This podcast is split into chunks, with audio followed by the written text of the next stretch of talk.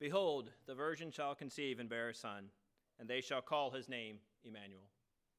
In the name of God, Father, Son, and Holy Spirit. Tonight's readings, forming the final Sunday of Advent before Christmas here in year A, a three cycle set of readings over the years, present us with one of the most uh, enigmatic, interesting passages um, in all of Scripture and that is the passage that occurs both in our Old Testament lesson of Isaiah, but also again in the Gospel of Matthew. Behold, the virgin shall conceive and bear a son, and shall call his name Emmanuel. At this point in the, in the uh, Old Testament book of Isaiah, this is actually Isaiah the prophet giving advice to King Ahaz. Now, Ahaz is the king of Judah.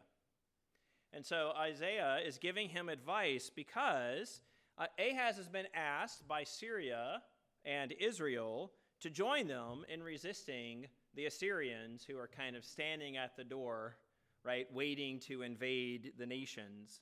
And so Ahaz, as king of Judah, has been asked by Syria and Israel, who have aligned themselves together, to stand with them and to stand over against the Assyrians. Now, Ahaz actually says no to that offer, and he submits himself to Assyria.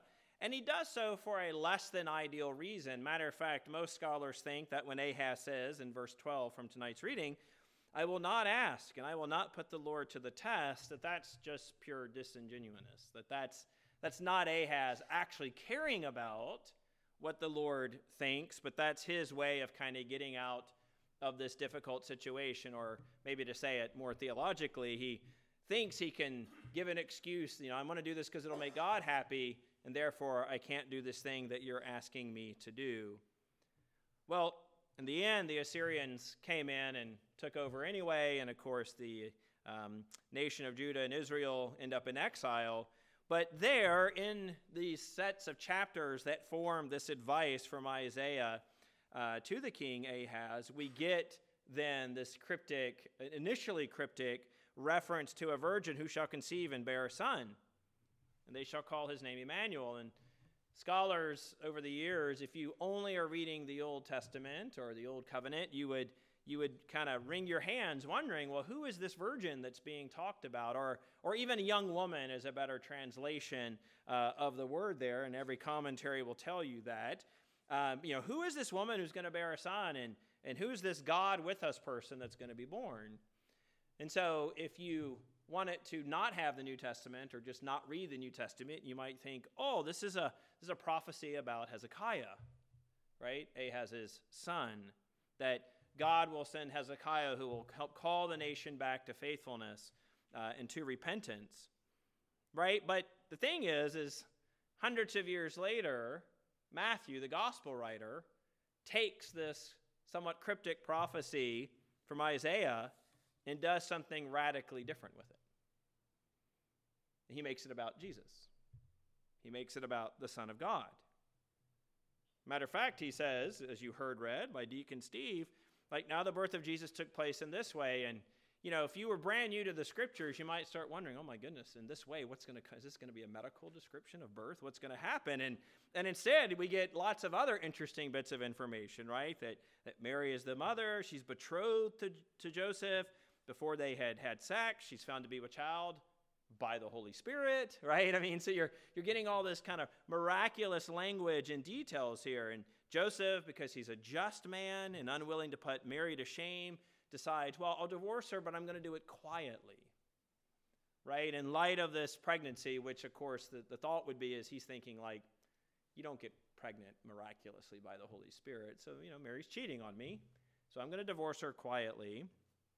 Uh, but then as he's considering these things, and I think what he's considering is not just the claim of Mary that she's uh, pregnant, you know, even though she's yet a virgin, but I think he's considering these things about, you know, like this woman whom I assume he loves, that he's going to now have to divorce her, scratching his head and wondering, how did it come to this?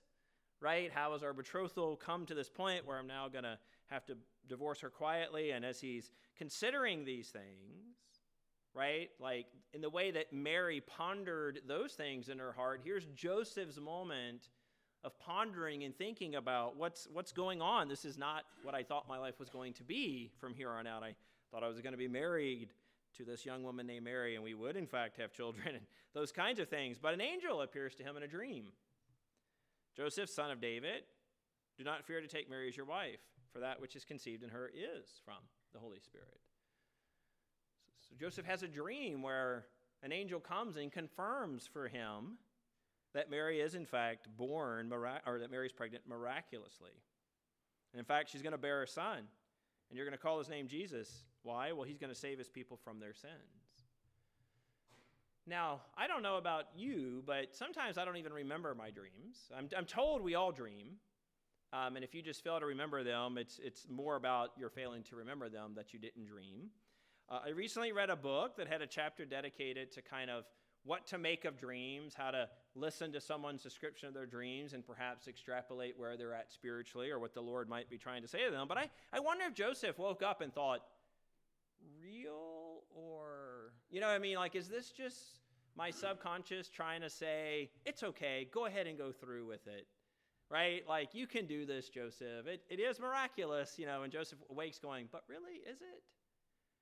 Right? So that tension that Joseph must feel right? And all, and she's going to bear a son. So now he knows he's going to have a son, or there's going to be a boy as a result of this, and even what his name is. And then this this line, for he will save his people from their sins. I mean, I, you awake from this dream, not only thinking like, am I kind of dreaming this because I want it to be true, but the dream reveals even further elements that would be confusing, I think. And I'm willing to think Joseph is just a better person than me. Like he wakes up and he goes, okay, that was real. This is what the angel said. For, you know, forward. This is the new plan. But I'm wondering if it's more of not him wondering, like, did I make this up and dream it because I want it to be true? And what is this saving his people from their sin business all about? Right? And then we pull out of the text, right, to get Matthew's take on it. And it's in this pulling out, right, that Matthew tells us, by the way, all this took place to fulfill what the Lord had spoken by the prophet. Behold, the virgin shall conceive and bear a son, and they shall call his name Emmanuel, which means God with us. The problem is, as any basic commentary will tell you, is that was never clear that that's what Isaiah was actually referring to. Right? The, the, the prophecy in Isaiah it was never clear that this was actually a reference to the Son of God, to, to Jesus, to he who we now know is, in fact, the Savior of the world, the light of the nations. But Matthew says it is, and so we now read the Bible and say, well, that's what it is.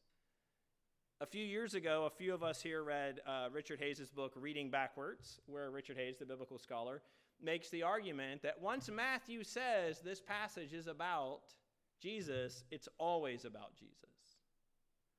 You don't have to worry anymore about that original prophetic utterance. Like, was this supposed to be about Hezekiah? Doesn't matter. Matthew says it's about Jesus, therefore it's now about Jesus.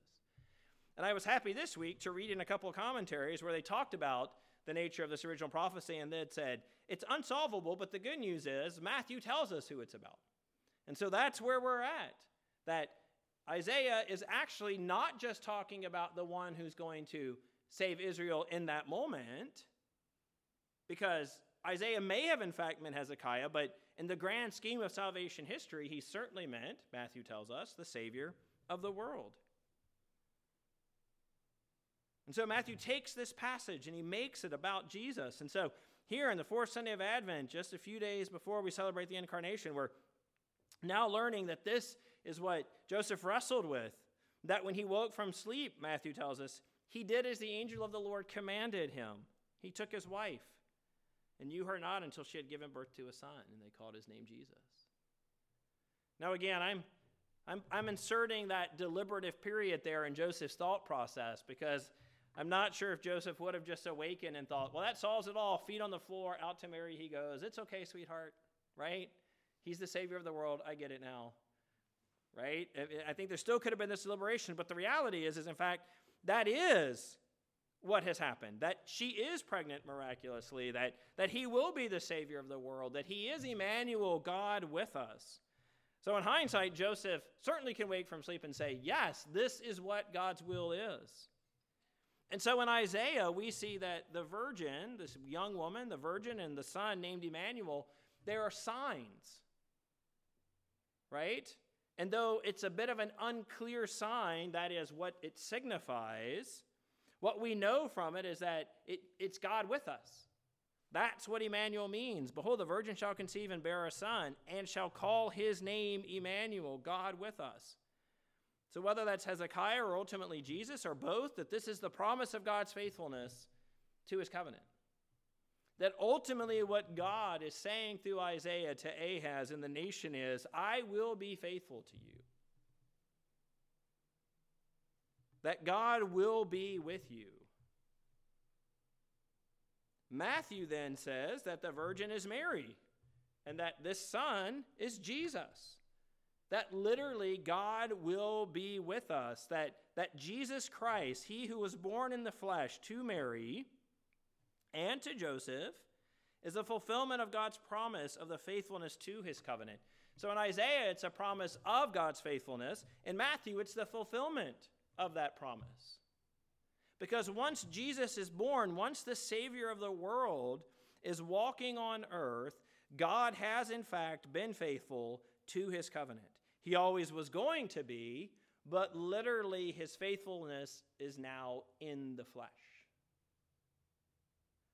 Right? You could walk up, you could smack Jesus on the back and say, There he is, Mr. Fulfillment of the covenant. Right? There's Emmanuel, God with us, Son of Man, Son of God, walking on the earth. And Paul, in our Romans passage, ties this all together, as Paul so often does. That he takes the reality of the long view of God's promises to the nation of Israel, that he has time to reflect on the person of Jesus and not just his death, but his ultimate burial and resurrection and ascension to the right hand of the Father. And so, Paul, here in the beginning of Romans, theologizes about Isaiah in Matthew not explicitly in reference to Isaiah and Matthew, but certainly with Isaiah and Matthew in mind. And so he says that the gospel, which he has been set apart for, is that which is promised beforehand through the prophets in the Holy Scriptures. That when Isaiah was talking about this virgin and child, that was the gospel. That when Matthew tells us about the birth of Jesus Christ to Mary, that that is the gospel. But what is that? Well, that ultimately the gospel, which you know etymologically means good news, but what is it? It's God's Son, it's Jesus. It's the gospel that's born that day. It is the faithfulness and fulfillment of the promises of God, not just to Israel, but to the world. But Paul says, yeah, but this God's Son, he tells us several important things. One, he's descended from David which is part of the promises that have been made to God's people. That the throne of David will have someone on it who reigns. That is Jesus. He's descended from David. Importantly, he tells us also that he's in the flesh. And again, this is an important emphasis because it could there's other options to think about who Jesus is. Well, he was just a good man who was made a god by the people.